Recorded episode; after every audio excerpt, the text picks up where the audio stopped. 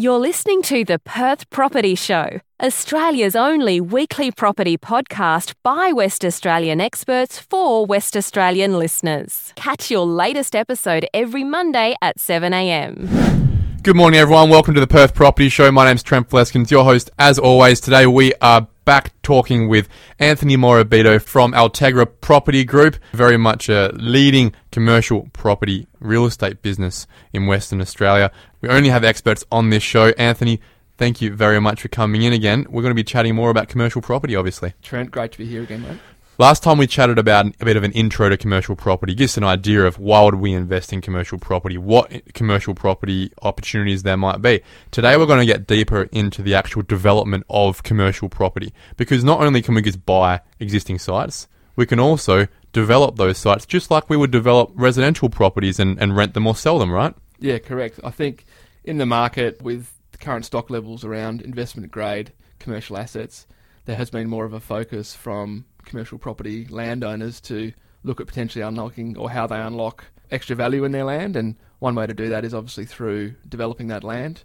And commercial development has certainly been quite active in recent times. Now, with residential development, you know, you've either got single story units, you've got family homes, you've got townhouses, and you've got apartments, right? They've, they've got fairly similar metrics, especially the single story and townhouse development. But with commercial development, there are so many different sectors that determine the value of these things, but also, I guess, so many different sectors that have their own pathway to de-risking the development, which includes you know, the different types of tenants that you'll get in, right? Yeah, correct. And a lot of it does start with understanding the planning and, and zoning of that particular parcel of land. So the various councils throughout WA have their own town planning schemes that will dictate what type of premises you can operate from any particular part of, of, of, land. Different to the residential codes, right, where it's sort of R20, R30, R40.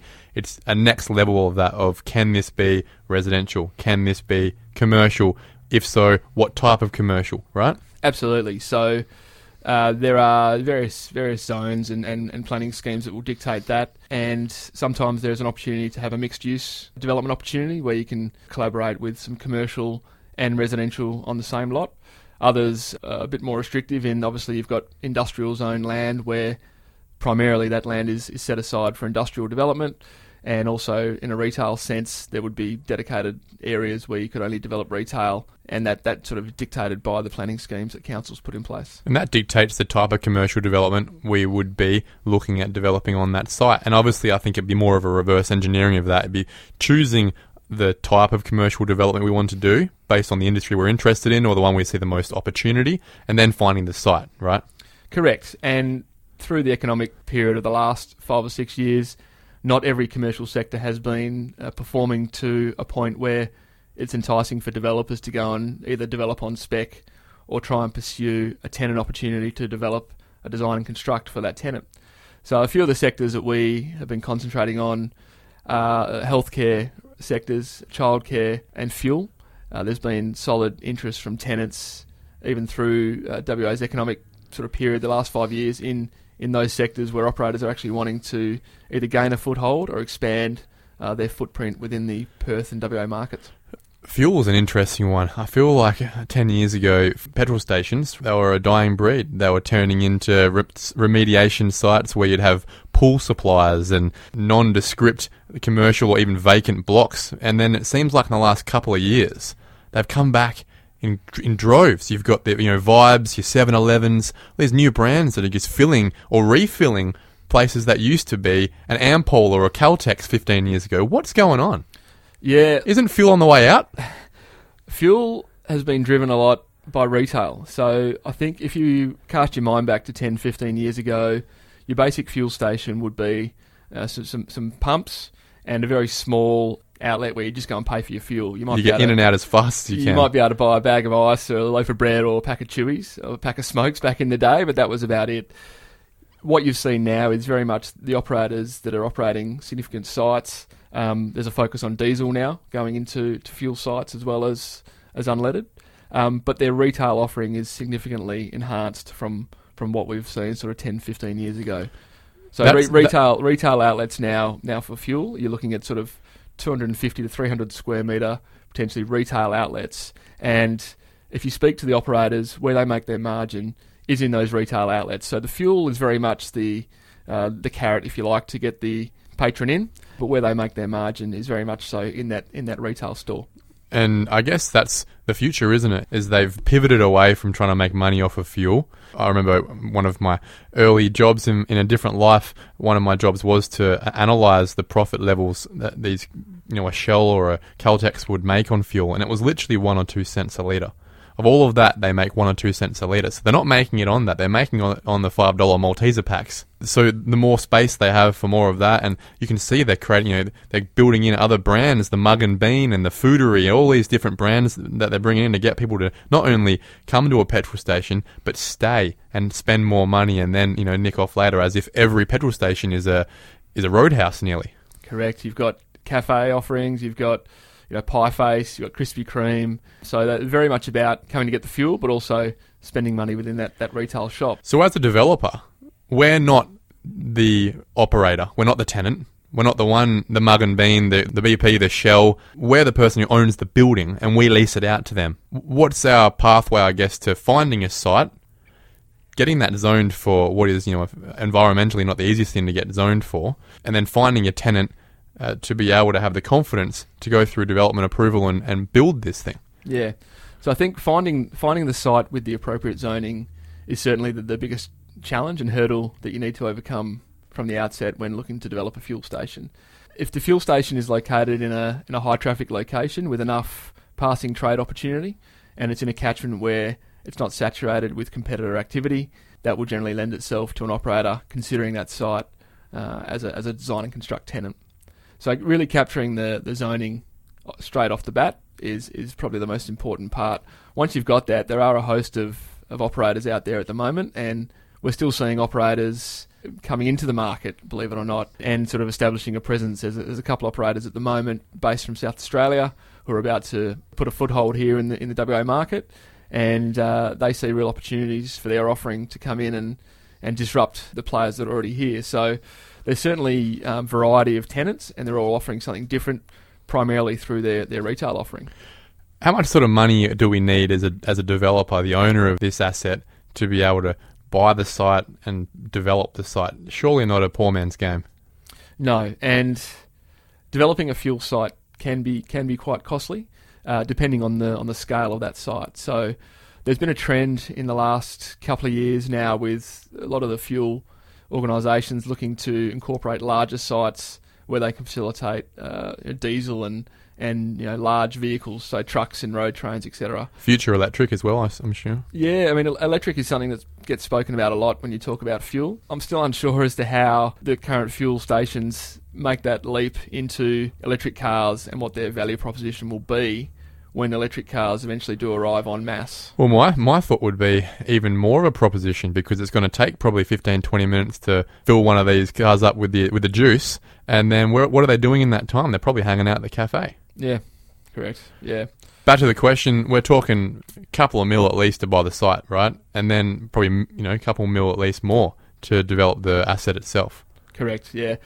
A lot of developing comes down to securing the land at the right price. So I think primarily your development cost for the built form is going to be consistent wherever it is, but identifying sites where you can actually acquire land at a reasonable cost so that you can actually maximise the developer profit and margin on completion is is really the, the critical component to, to having that.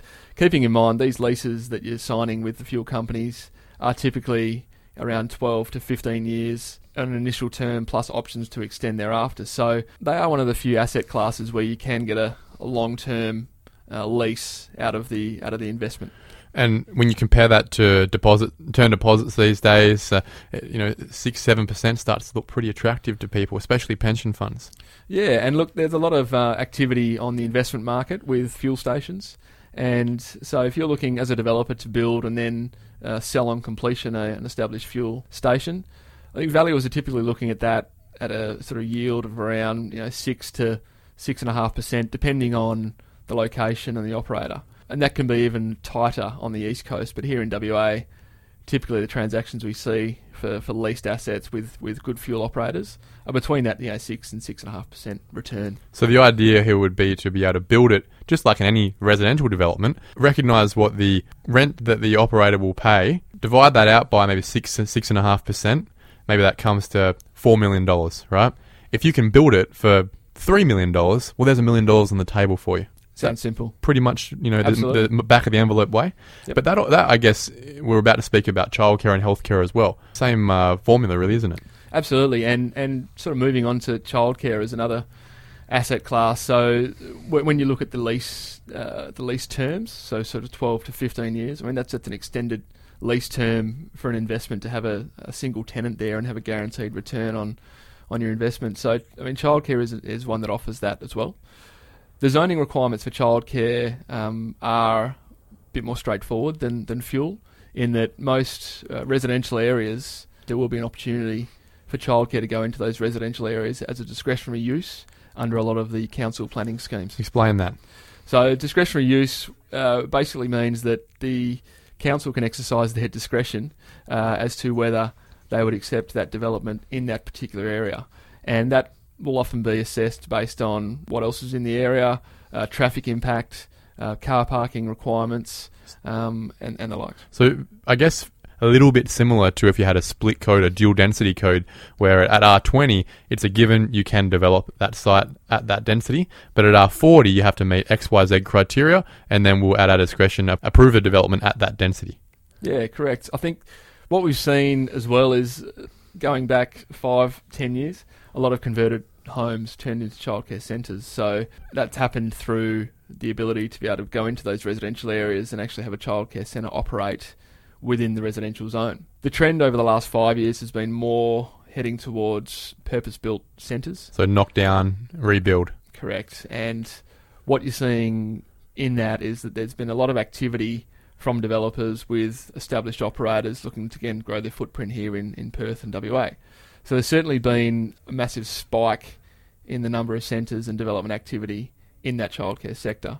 And the quality of centres that you look at now compared to 10 years ago, there's an absolute remarkable difference in, in the quality of those centres. We're talking purpose built, um, early learning type facilities. They're very impressive. I've been through a few very recently, and I was expecting your sort of daycare where you know fairy bread out for lunch and there's crap everywhere, and old you know renovated houses, uh, more of that daddy daycare sort of thing, right? But you're right; these are impressive, world class, brand new facilities. Most of them with specific hourly programs of how these children are taught, making specific things for these purposes to understand this aspect of the world. They're learning about marine animals today, and obviously it's at a three-year-old level, but it's, it's there's a curriculum, and every centre has a curriculum planner, as if it's you know a, a school, and and they're they're building these to that level now, and I think that's because parents are expecting that as well. Is it's no longer a babysitting service; it's very much a precursor to school. Yes, absolutely, and I think you, you've nailed it there. It's it's no longer just a babysitting service, so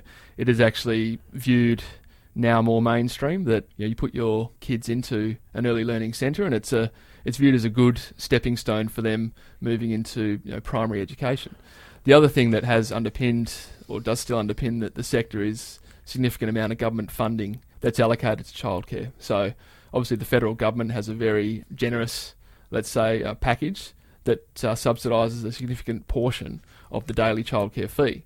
This now makes it very accessible to most families to have two working parents and then have their kids in care and not have the onerous fees that go with having your kid or kids in, in care. And that's the unique thing about the valuation of a childcare centre, right? Because the rest of the commercial, which is generally a per square metre rate, like a warehouse, for example, maybe $300 per square metre per year, and then that's your value, right? Uh, Your your cap rate of 6%, and there's your value. With the childcare, it's not based on a per square metre rate. What's it based on? So the rental methodology for childcare is based on a, a value per licensed place. So what that means is when, when a centre is, is built or when an operator goes in to start operating a new centre, that centre is assessed and the operator is given a, a number of licensed places that they may they may have operating from that centre. So how many kids you can have? Absolutely, yeah, yeah. So that then really dictates, you know, their capacity as a centre, and the rent is attributed based on that number of places, and that's how you arrive at the, the annual rental figure. And out of that annual rental figure, again, someone who might buy that place might be paying it at a 6.5% yield, might be valuing it at a 6.5% yield. There's your value. And if you're developing these sites, if you can get the planning side right, get the right tenant in, which would allow you to have a lower yield based on the de risking of that long term tenant, then if you can build it for less than what the 6.5% capitalization rate would say the value is, then there's your profit line, right? Certainly. Same thing. Yep. And there's been, again, a bit of a perfect storm of activity. We've had a lot of operator interest looking at Perth as an undersupplied market for quality childcare product. Is it undersupplied? In certain areas, it still is. I think we've seen a lot of development happening in some of the emerging suburbs, so a lot of the greenfield suburbs. Where Why is that? Why is it emerging? Is it because it's easier for a developer to go in and build on yellow sand? that, that's a factor. Availability of land supply is certainly one, but also operators uh, acknowledging that their target market is generally young families, and you're looking at emerging residential areas. Typically, uh, their target residents are young families. So there's there's been a um, sort of a perfect storm and marry up of those two scenarios. But the ironic thing about this market is that where you expect where most of the young families are, which is true, out on the fringes, that's where the oversupply of operators is, and therefore what's happening is the occupancy rate of these places, the performance of these places financially, is far worse than the places where there is an undersupply closer to the city. Correct. So as a developer, you'd, you'd really now be focusing your efforts in sort of the, the infill areas that we like to call them. So we're talking about established suburbs with a sort of target audience there of, of younger families where you may be able to uh, acquire a parcel of land or parcels of land and you've already got an established catchment or trade option there for potential tenant to come in and leverage from. And those areas typically uh, will have less competition because historically, if they're built up, there's less available land supply for someone to go and actually build a new childcare centre. So the opportunities are more geared towards you know acquiring established premises and redeveloping those into uh, purpose-built centres. I guess that's where the opportunity is. If you can knock down and build a new centre, which provides for that high-class performance where you're going to get all your parents wanting to go to, even if there are a few older repurposed houses around, that's where your opportunity is, and it's also where you can charge a higher fee per per, per placement, I guess. Yes, there's been an absolute what we call flight to quality for childcare with more operators coming into the market and the level of sophistication uh, increasing greatly. I think the expectation of parents now has, has changed in that you know, you've got the government subsidy there underpinning a significant amount of your daily fee that you're paying to put that child into care. So then it becomes about you putting your child into the best available care because as a parent you want to be doing the best for your child. That's just human nature.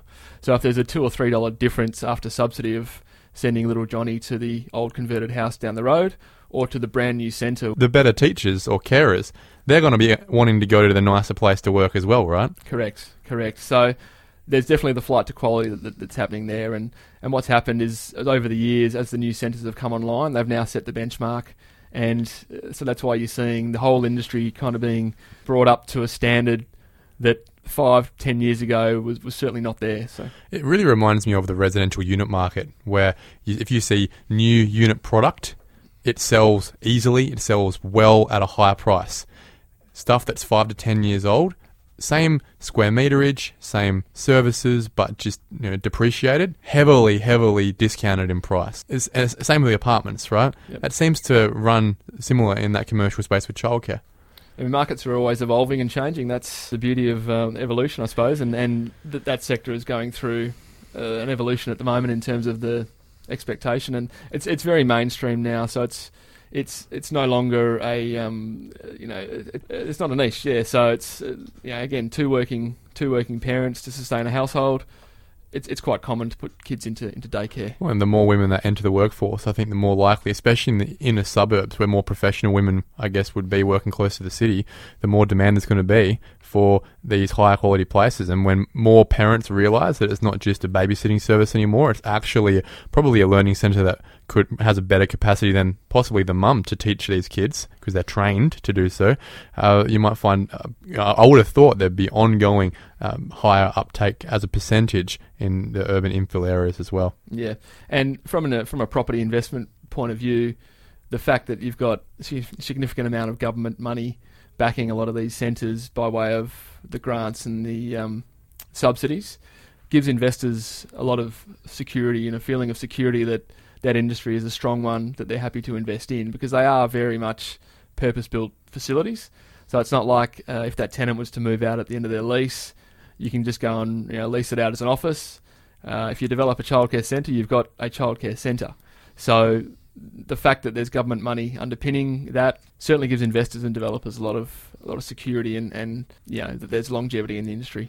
Finally, uh, and probably more briefly, healthcare. Explain that and how that compares to the, the last two commercial types of developments that we've just spoken about. Yeah, so certainly healthcare as an industry is what we call, we'll never say anything's recession proof, but we've got an ageing population uh, and a growing population where the requirement for healthcare services is, is growing. Give us an example of a healthcare commercial property. Look, in a, in a simple form, um, medical centres, uh, physios, psychologists, research and development type opportunities or, or tenants.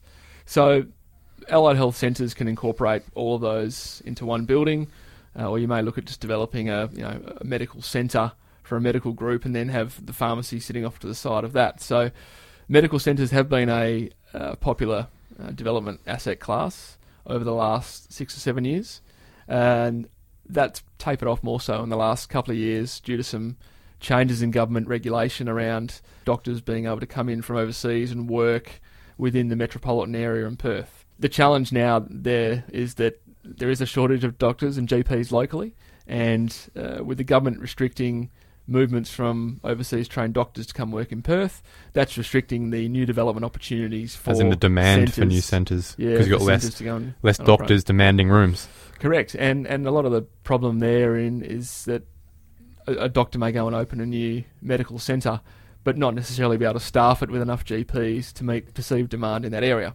So what you've seen is them just hold back on doing anything new. It's consolidated into the existing centres. Yeah, correct. So that, that that that's a sector where I think is going. There's there's still some change to to play out, and I think as we see the population growth uh, reignite, hopefully over over the next few years, I think that's something that will probably need to be looked at to be able to bring in the overseas trained doctors. And what? How are they paying for their rent? Square meterage? It's a square meter rate, yeah. Yep. And I guess that is just very much related to the location rather, like- rather than the service itself. Yeah, location specific there, and and I mean, in, in putting these developments together, one of the benefits uh, they're often seen as blue chip uh, developments because you've got a again a secure tenant, uh, very long lease term, typically ten year lease if you're looking to develop a medical centre. So it's a very solid um, lease term, and in terms of the way they're viewed from uh, the valuations industry, uh, it's it's it's very strong in terms of your you know your yield that they'll look at given the profile of the tenant. Is it any more expensive to develop a medical room, a, a healthcare room, than it is uh, retail space? Uh, look, it, it'll come back to what in, you're incorporating into that design and construct. So, if you're purely providing a, a base building, there's really not a lot of difference between building a medical centre and building a set of offices. There is some infrastructure that goes in under the, under the slab, uh, which incurs a nominal cost. But essentially, building a medical centre without the internal fit out is, is, is an office building. There you have it, guys. Three different types of commercial developments that we've spoken about today fuel, childcare, and healthcare. All three that are quite prevalent and we believe are going to continue to be prevalent in certain, especially infill areas of Perth. Uh, and uh, I thought it was just a good idea for, after a lot of conversation about residential development over the last couple of years to start getting to a new level of thought process here, especially for our listeners with a bit more in the back pocket about what they can do with their cash on a development space in commercial. Anthony, thank you very much for coming in again, mate. It's been really, really interesting, uh, even for my side, learning more and more as I go along my property journey uh, to understand the opportunities I've got as a developer, and not only just in what I do every day in the residential space, but moving into things like childcare and healthcare in the future too. Thanks, Trent. It's been good to talk to you again.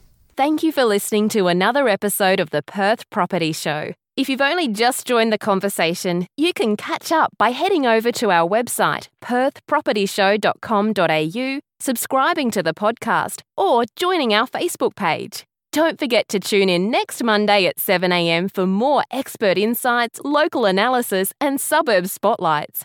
Happy hunting!